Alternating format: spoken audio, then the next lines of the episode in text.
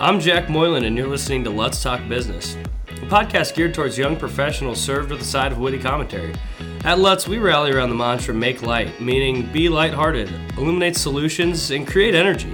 We hope this episode will do just that. Lutz make the complex simple. Welcome to another episode of Let's Talk Business. Today, we're talking about developing leadership skills, just general leadership topics, and really, I'm just excited to have a nice conversation with my friend Ron. We're joined by Lutz Consulting shareholder Ron Nevia. Ron, can you tell us a little bit about yourself and, and what it is you do here? Jack, thanks so much for having me today. I couldn't be more honored and privileged to be your guest on the show. I think I would probably define my role at Lutz and, and what I do is is mostly consulting anymore. I think I've probably done more things than any one other more different things, I should say, than any one other individual at Lutz. I've kind of taken a tour of duty in almost everything that we do. Most of the non-traditional services that we have here at Lutz are are something that I've had involvement with either at the outset or at some point in the operations of, of each one of those uh, entities. You know, I, I think 20 years ago, if you had asked that question, my answer might have been more specific as to a certain topic. But today, I think it's probably, you know, a whole basket full of different things that I do. So how many years have you been at Lutz now? 33, 33 and a half. That's a long time. That's a really Yeah. long. In fact, in fact, that is seven years older than I am. Got a lot of experience, especially I'm sure in what we're going to talk about today, which is leadership.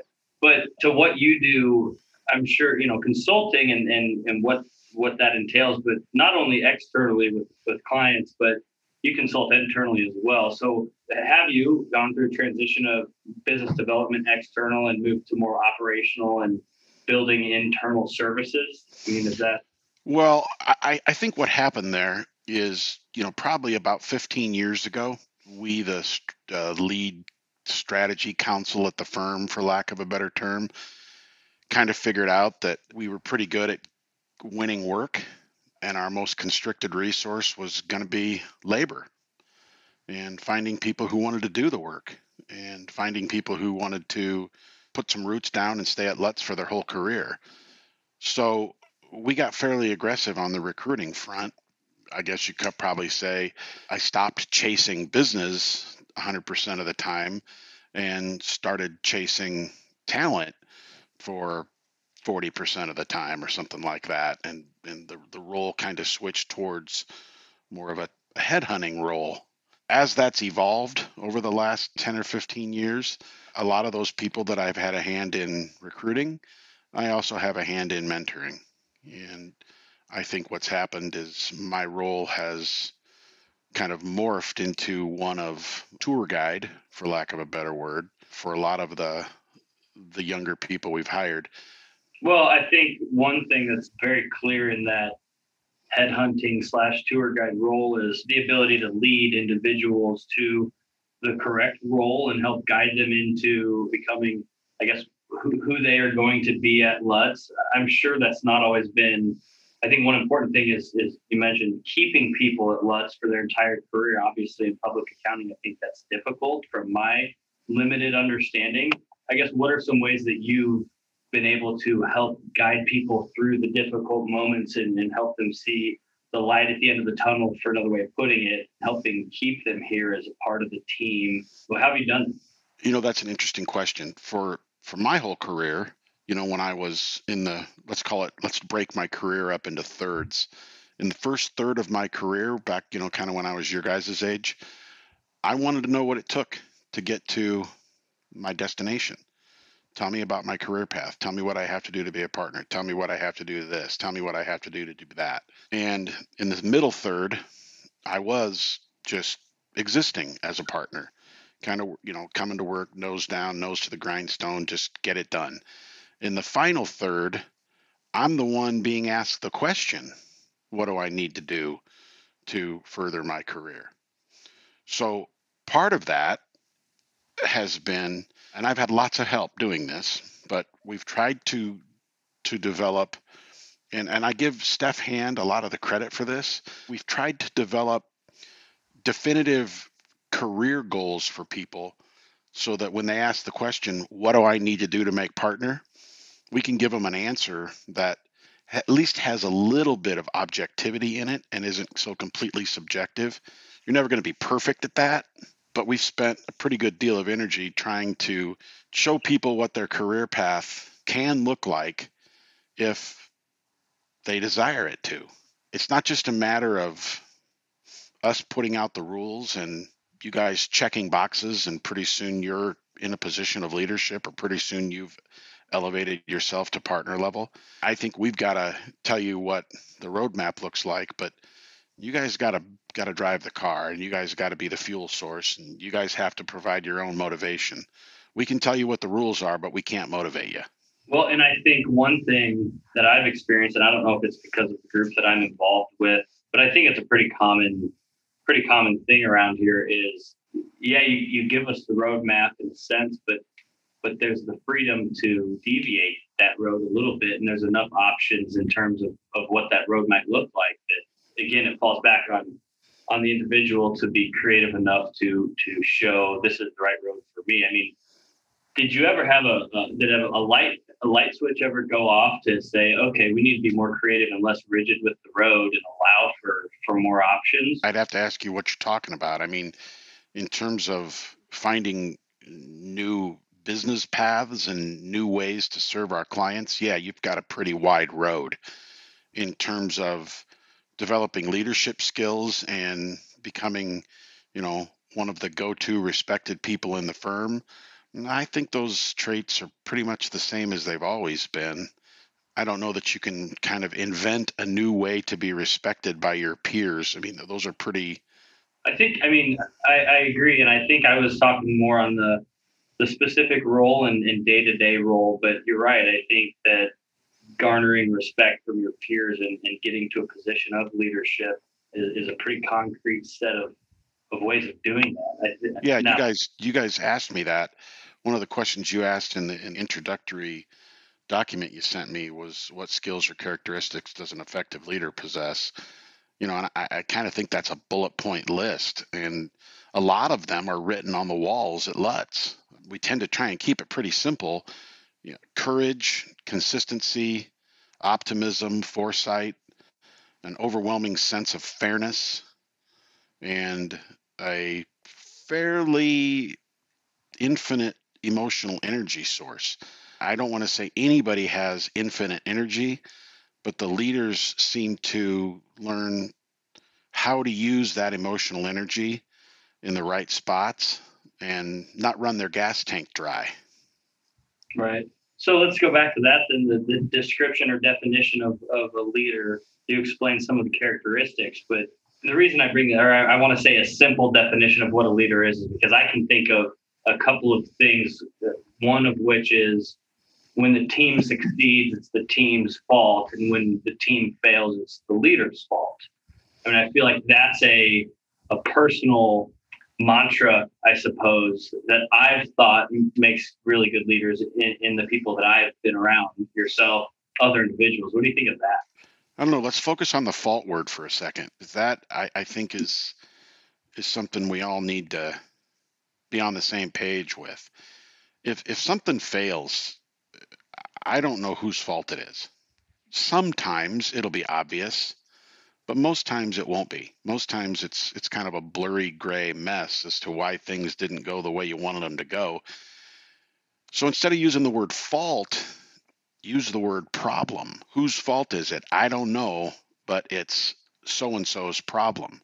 A leader always accepts responsibility for problem solving. It might not be their fault, but they got to fix it one way or the other. And if the bad behavior is causing problems within the whole organization, yeah, the bad behavior might be the result of one or two or even 10 people's misguided deeds. But even if you find them at fault, the leader still has to solve the problem. I don't think leadership is a role you can appoint yourself to. I don't think you can wake up one day and say, you know, today I think I'm going to my new career goal is to be a leader. I think you get elevated to that. I think people that you work with naturally start gravitating to you for foresight, optimism, fairness, courage, you know, all those attributes that we at Lutz want our leaders to possess. I think if you're looking for a a definition of a leader in the workplace, I think it matters which workplace you're talking about. I mean, a retail enterprise has different attributes for a leader than a professional service enterprise or for a you know construction management enterprise those those all three kind of require a different mindset of the leader i think if an organization has defined its priorities pretty well I, I think you can just say a leader is a poster child for driving towards those priorities right aligning with the the overall mission or the overall goal. Well, and it's interesting you you bring that up. There's a, an article in Harvard Business Review, but it's the accomplishment of a goal through the direction of human assistance, which this is from a dated passage from the 1960s, but the thought holds true that a successful leader is, is one who can understand people's motivations and enlist employee participation in a way that marries the needs with the interest of the group's purpose. So to your point, absolutely, it's a poster child of what the ultimate purpose. Yeah, and you know, Jack, that could have been from 1960 or 1660. Right. I mean, that, that doesn't change. If you look back and you read, you know, history books, you pretty much find out that most of the leaders have very similar attributes. Right even the bad ones, even the ones that have taken us down into a dark place, they had some of these attributes and they just chose to use them for for evil instead of good. To your point about leadership being elevated to a leader instead of self-appointing yourself to a leadership role, I feel like the term leadership sometimes, not sometimes, it carries a feeling of an image of a pyramid, right? And at the top there is the leader, and that's in my mind, I think that that may be a, a, poor way to look at it because everyone wants to be at the top because of, well, that's also an assumption that maybe not true. Not everyone wants to be at the top, but in each individual role, each individual group, there's a hierarchy that requires leaders. Right. So it's not. Well, you're okay. You got to remember something, man. You've really only been at Lutz. Okay. I think if you talk to people that come from the outside and join Lutz, a lot of times they're pretty confused by our leadership paradigm. And I guess to expand on your analogy a little bit, is it a pyramid or is it a mountain range? Because at Lutz, you know, uh, there's some pretty strong personalities, and I would say each of them I would define as a leader. I mean, Susie Krause. Susie Krause has got a tremendous leadership role not only in the production process for one of our divisions, but culturally. And I, I think she's an example of there's probably, you know, I call it a dozen of those people that are their own little pyramid, are their own little peak within a mountain range. And yeah, Duran has ascended to the top of the top. Maybe his mountain is the highest of the mountains, but he's not that much higher than than Susie, for instance, or a couple of other people who, you know, I, I can't, I don't want to go down right dropping names here, Jack. How how gauche that would be. no, I, I think that's that's exactly what I was trying to, I guess, get at is that it, Mark's position may be perceived as being the highest, but it's simply a different set of it's a simply a different set of mountains in the mountain range. I get it. I get that, but that's the way Lutz does it. Right. Now, we, we've been advised by several industry consultants to have, you know, more of a one pyramid kind of thing where everybody gets in line behind one person. That's just hasn't worked well for us. You know, Gary never was that type of leader. Gary always solicited the support and the opinions of, you know, the other leaders amongst him and it was always a consensus. It was never a dictate. And Mark has, you know, kind of picked up that torch and, and done the same. And I, I guess it's my hope that you guys continue to do that. Yeah, somebody's always going to have to be managing partner. Yeah, the buck's always going to have to stop with somebody. However, that person ought to just be the spokesperson for you know the the dozen or so dynamic leaders that are that need to exist within an organization of our size. And as you guys you know if, if the organization size doubles then the leadership required may double but it might not.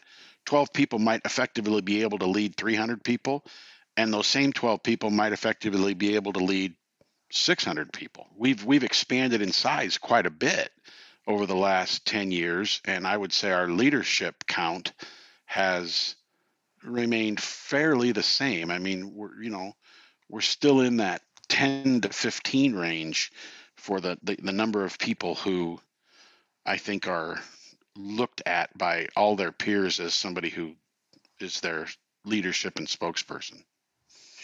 We have lots of them, Jack. I mean, you can you can go down the, the employee roster and you can take a yellow highlighter and find quite a few very effective leaders within our, our ranks.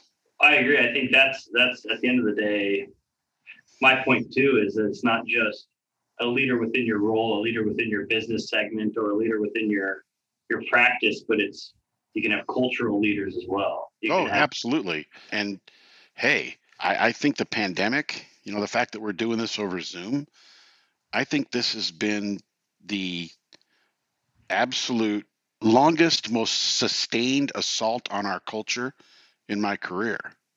I mean, we're fighting through it. Everything's going to be fine, but it has required, you know, a great deal of thought and a great deal of stamina to get through it. There's good aspects to it. I mean, some of these Zoom calls have actually turned out to be pretty good in terms of, you know, stimulating conversation, but there's no substitute for being in the office and being around you know the jokes that kind of break out. All the comedians that live amongst us it's not like they're doing their bit over zoom. Their bit occurs each day in the office spontaneously and without having that petri dish for all those chemical reactions to occur you know it's i, I think we're losing something. So we need to get this thing over with and get back to living life in the same building I completely agree, especially when if you're a guy whose comedy depends on either self-deprecation or physical physical motion. I mean, that's that's Yeah. a big thing for me. I tell people all the time. I when I meet someone, I take off my mask real briefly just so they can see my face, and I'm like, man, if I could see yours, I'd do a whole heck of a lot better with feeling like I know who you are. Yeah. tough, but on the positive side we have managed to get through this thing right? and you know i'll tell you right now i've had some some zoom meetings that i don't know if they're going to go back to being in person. I mean when when everyone has to drive two hours to go to a meeting or you can get nine faces posted up on the screen yeah that can probably be just as effective. And you know as a leader i think you have to advocate for that. If it's a choice of hey we can meet once a month over zoom or once a quarter in person dude i'll take the once a month I agree. I, to that, to your point about leaders' role in this current situation, I'm sure it's been. I- don't know what it's been like being at a similar position to you or another, you know, brother Gary Newton or Scott. But you have to be sensitive and allow people to feel, I guess, the freedom to manage this the way they want to. Right? That's an interesting question. You know, everyone has everyone at Lut, well, everyone, everyone in the world has a different management style, and uh, I think everybody that ascends to a management position tends to manage in a way that they themselves wanted to be managed when they were younger. Okay, so in my case, I just kind of wanted to be told what to do and what the deliverable needed to be. And I was okay being left alone. I kind of just drove towards the finish, asked questions if I had them, but I didn't need regular check ins and I didn't need, I didn't want regular oversight. I tend to manage the same way as that, and it works. Conversely, there are other people who who who did enjoy a more you know mm-hmm. intense interaction while they were being led and they've in turn have that leadership style. They they're they tend to be more involved. They tend to be it's a more interactive engagement, and that works for them.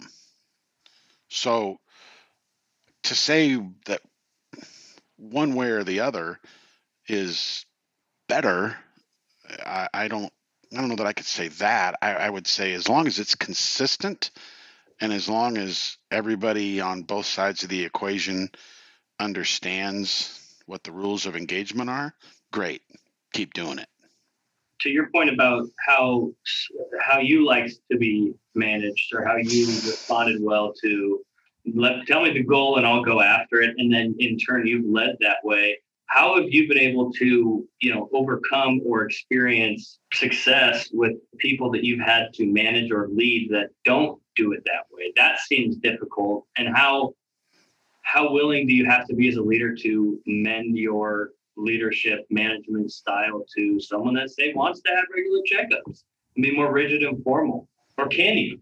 I don't know. I don't know that you can. I i i'd be lying if i said yeah i can just change the way i approach something. And if somebody needs a lot of interaction that i'm i'm effective doing that i don't know that i am i, I don't know that and and i I think that person is better led by someone wired differently than me. I don't think anyone should be seen or should view themselves as the leader of all. That seems a little extreme. Look at the the way we the way our political world has evolved. I mean, half the people line up behind one leader, and the other half be- line up behind the other leader. And which I think is too oversimplistic even just having two. right, exactly. So I agree with that, but we, we, you know, let us not digress into such a terrible topic as today's politics. I, I think it's absurd that we have said there's two. There's not two. There's 222, and I don't know, practically speaking, how an organization can survive with 222 varied leadership philosophies. You can't. So you've got to pick several. And in Lutz's case, you know, let's call it 10. You know, we, we probably have 10 different styles of leadership, some of which are maintaining every day, some of which are barely ever maintain. You know, when I say maintaining, keeping in contact every day, some of which keep in contact once a month.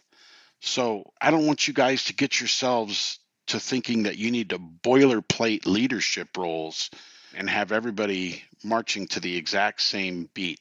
We're, we're not the army, okay?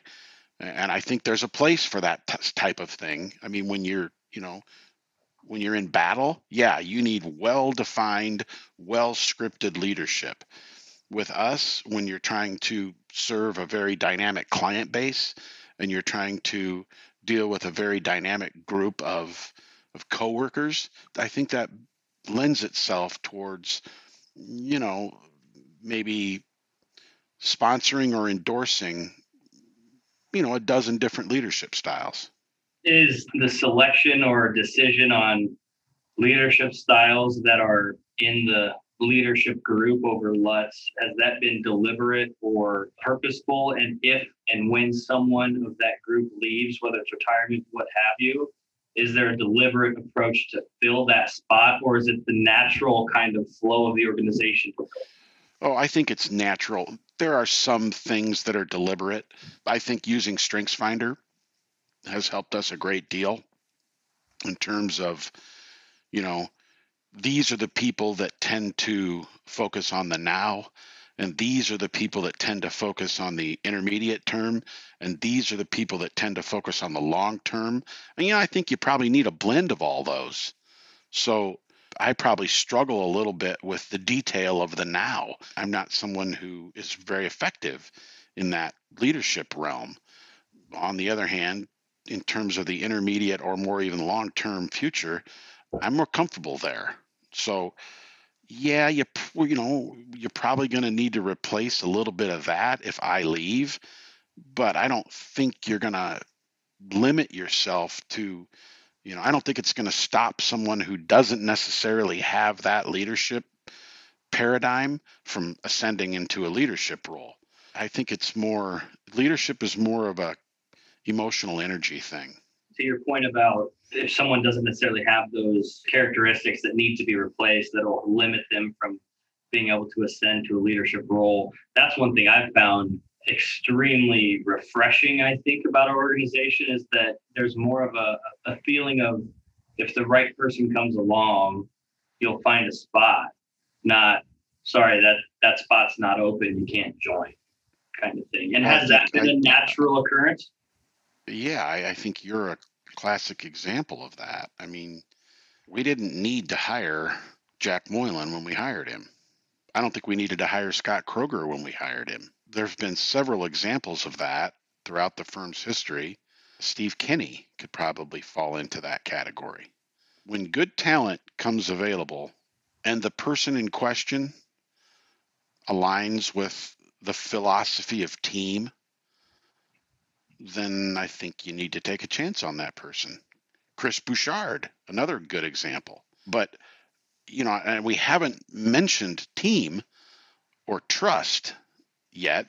But if we're talking about Lutz in particular, those are the two things that I would say are mandatory. We don't want people cowboying. We, we only want people who are interested in working as a team. Our foundation, and this is kind of a corny thing because every organization says this, you know, oh, you got to have trust, you got to have trust. Well, yeah, of course you do. But for an organization to survive for 40 years and, and I'm not kidding you, to have never had a shareholder vote on an issue? Never. Really? Yeah. I mean, that requires a great deal of trust. And as we have strived for more trust, we've concluded that the common ingredient to trust is communication and it feels like over communication a lot of times it feels like we're just repeating the same thing over and over and over and over again but i think that's what's required so people can feel the consistency mm-hmm. and you know you're saying the same thing over and over and over again and pretty soon that breeds trust trust and teamwork are on all the organizations that I've consulted with and thinking about our own organization, I think we've excelled at both of those two aspects more so than the organizations I've dealt with throughout my career. That is the Lutz secret sauce. So I guess I know uh, we haven't said this yet, but a leadership in this organization needs to absolutely excel at both of those two attributes. I think a very uh, appreciated byproduct of, of, the trust that, that we have is the the candor and the transparency that we get to enjoy. I don't think that happens unless you feel that you, you trust the environment you're in or the people you're talking to. Yeah, and, that's all that's all part of that same, you know, big ball. I mean, you can't be candid without trust and you can't have trust without candor. Right it's pretty simple concepts, Jack, but it's harder than hell to be candid. You know, a, a good, effective eval has a very high dose of candor. I've always said to people, hey, look, if you want to really enjoy your job, you can't get in your car at night and go home and worry about what you don't know because it, it'll it'll ruin your time away from the office if something's bad, you're better off knowing about it rather than wondering about it and conjuring up all kinds of most likely exaggerated problems in your head. Most problems are way worse in your head than they are in reality. So, most. I want to well, highlight the word most. I think anytime I feel anxiety, uh, it's based off of a social interaction that I didn't allow or was not allowed to take to the point that I needed it to to feel that it, came to a conclusion. And then you create all this other stuff. So I, that's right. That's right. Tom Petty, man. Most things I worry about never happen anyway. this wouldn't work if we didn't have a little Tom Petty in here. I have a couple of other things I want to want to touch on. How do you get better at being a leader? I mean, again, going back to your point of it being more of an ascension and, and a natural elevation, in my mind, and let me just start by saying something I think is really important. And there's probably certain nuances that you may disagree with, but I don't think you can consider yourself a leader if if you ask people to do things you're not willing to do. Yeah, that's, that's fair. One. Yeah, that's, that's fair. How have you grown your your leadership skills, and has it been deliberate? I mean, I don't know that I'd say it's deliberate. I just, I guess it starts with owning problems. You know, I mean, getting over the fault thing was a big deal. Who who cares whose fault it is? Let's solve. Let's own the problem and solve it. Mm-hmm. And you know, I, I I think I have swept up a mess that other people have created many times just because I needed the problem to go away. And if I would have been, you know, if I would have stood my ground and said, nope, nope, I'm not fixing that because it's not my fault, well, that wouldn't have gotten us anywhere. To that point, though, Ron, I, I even I've seen you, and because here, here's here's where my statement really is: is when when the team succeeds, it's the team's it's the team's praise. When when the team fails, it's to your point, the leader's problem. It's my problem, and, and how do we fix it? But I, but but I've seen you, and, and specifically with me, indicate. Let's say it's a it's a failure, and you take the ownership over that, but it was my fault. You still need to let that person know that. I mean, how do you do that compassionately? I suppose, or can you? I, I yeah, of course you can. Of course you can. I mean, tell them the truth tell the truth, but be compassionate about it. I mean, if I let's say let's say you did something on purpose. Okay, well that's a totally different message than if you did something on accident. That goes to a trust thing. Yeah. So, but if you tell the, but if if I tell you the truth, hey Jack, this is why I I'm I'm upset with you, and this is how I think we got to this intersection, and you agree with me, and I trust you and you trust me, then I'm just going to say, okay, dude, let's not do it again. And, you know, if it happens again, well, the trust starts to erode. If it happens a third time, yeah, the trust is probably gone. So I've maintained for years that kindness, compassion, and consideration are three attributes that everybody at Lutz needs to walk around and live with every day. And those three terms are very similar, but they're not the same. Kindness, compassion, and consideration are different things. And if a person remembers those three things and always tries to be those things, well, I think that's going to solve 90 some percent of our potential problems. And then you just deal with the outliers.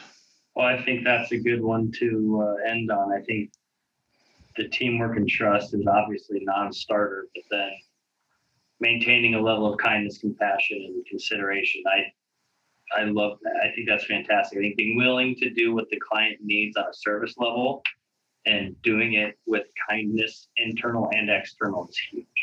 Yeah. Hey, dude, it's hard to be kind when you feel like someone's messing with you. Okay. But everybody should get one or two oops. Then the rule switches. Okay. Now, the third offense, now you've, now a leader's got to say, okay, wait a minute. I've got to be kind to the other hundred workers that this person is, you know, making miserable.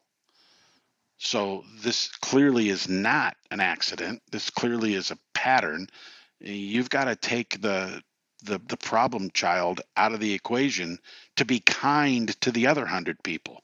So I think it's a perspective of who's in your audience.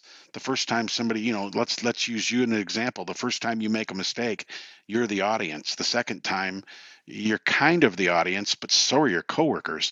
The third time, leadership is the audience to the leadership is probably the coworkers, not you. Those people are looking to you, the leader, saying, "What are you going to do with this problem? You got to get them out of here." At that point, you become the the leader becomes the police force. Which is absolutely necessary, but it's it's horrible. It's horrible, but yeah, it's necessary, but it's it's horrible. I think that topic, as well as I was going to talk about individual motivations and kind of aligning those, and and that goes back to, I guess that goes back to leadership strategy and someone's individual preference on management strategy. It, it, it's similar to that topic, but we could talk for a long time. But thanks for the conversation. It's always fun. Thanks for doing this, Jack. I think people are enjoying it, and I think it's a good way for us to get to know one another a little bit better. I agree, and I appreciate it, and I think it's also important to remember how, how much effort Brooke puts into this because it's a lot. So, of course, Brooke. Actually, Brooke should probably get most of the credit for this. You're just the, you're just the talent. She she has to deal with me. She absolutely gets most of the credit. right. Good. All right. See you. Okay. See you later. Bye. You've reached the end of another episode of Let's Talk Business. Be sure to subscribe, rate, and review our podcast on your podcast app, Spotify, or iTunes. Thanks for listening, and don't forget to make light.